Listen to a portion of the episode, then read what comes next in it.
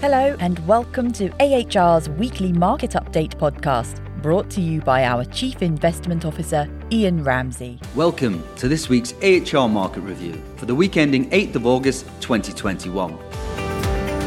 After last week's volatility, equity markets managed to finish on a positive note as investors focused on positive US jobs data. Markets were buoyed by improved data released by the US Labour Department, which saw 385,000 initial unemployment claims, lower than the 399,000 claims from the previous week. However, what is key are the non farm payrolls, which added 943,000 jobs, up from last month's 850,000 figure. Unemployment also dropped from 5.9% to 5.4%, a new pandemic era low. As of 12 pm London time on Friday, the US main index finished higher by 0.8%, followed by stronger performance in Europe and the UK, where both markets rose 1.3%. The Japanese stock market also rose, up by 1.5%. Meanwhile, shares in China recovered somewhat after last week's sell off, which was triggered by the government regulatory crackdown on education and technology companies. The Chinese market regulator called for calm once again this week, in addition to urging closer cooperation with Washington over Chinese listings on Wall Street. The Hong Kong index finished up by 0.8%, whilst the mainland's Shanghai index rose 1.8% over the week.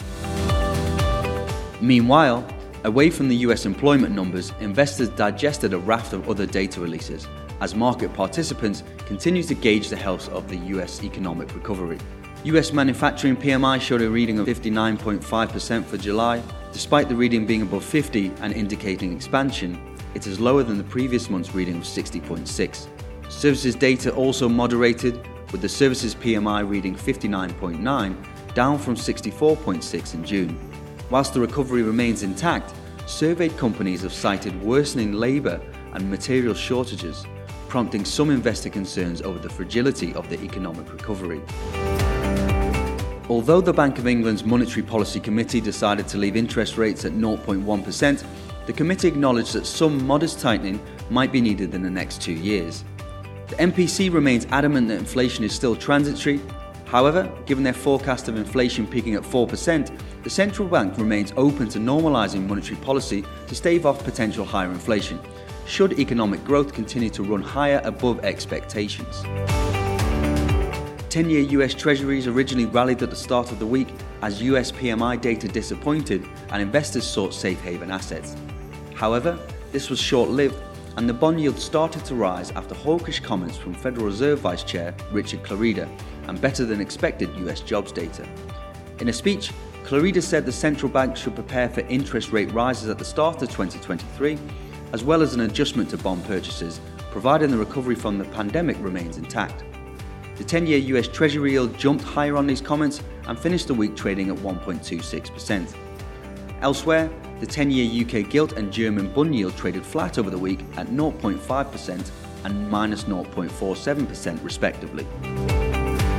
Brent crude oil faced a volatile week, falling over 5%, its worst week since March. The fall in price was precipitated by concerns over the spread of the coronavirus Delta variant, weighing on global energy demand. Meanwhile, oversupply in the US also led to price falls, the Energy Information Administration announced that crude inventories rose by 3.6 million barrels over the past week. The commodity finished the week trading at $72.15 per barrel. That's all for this week's AHR Weekly podcast.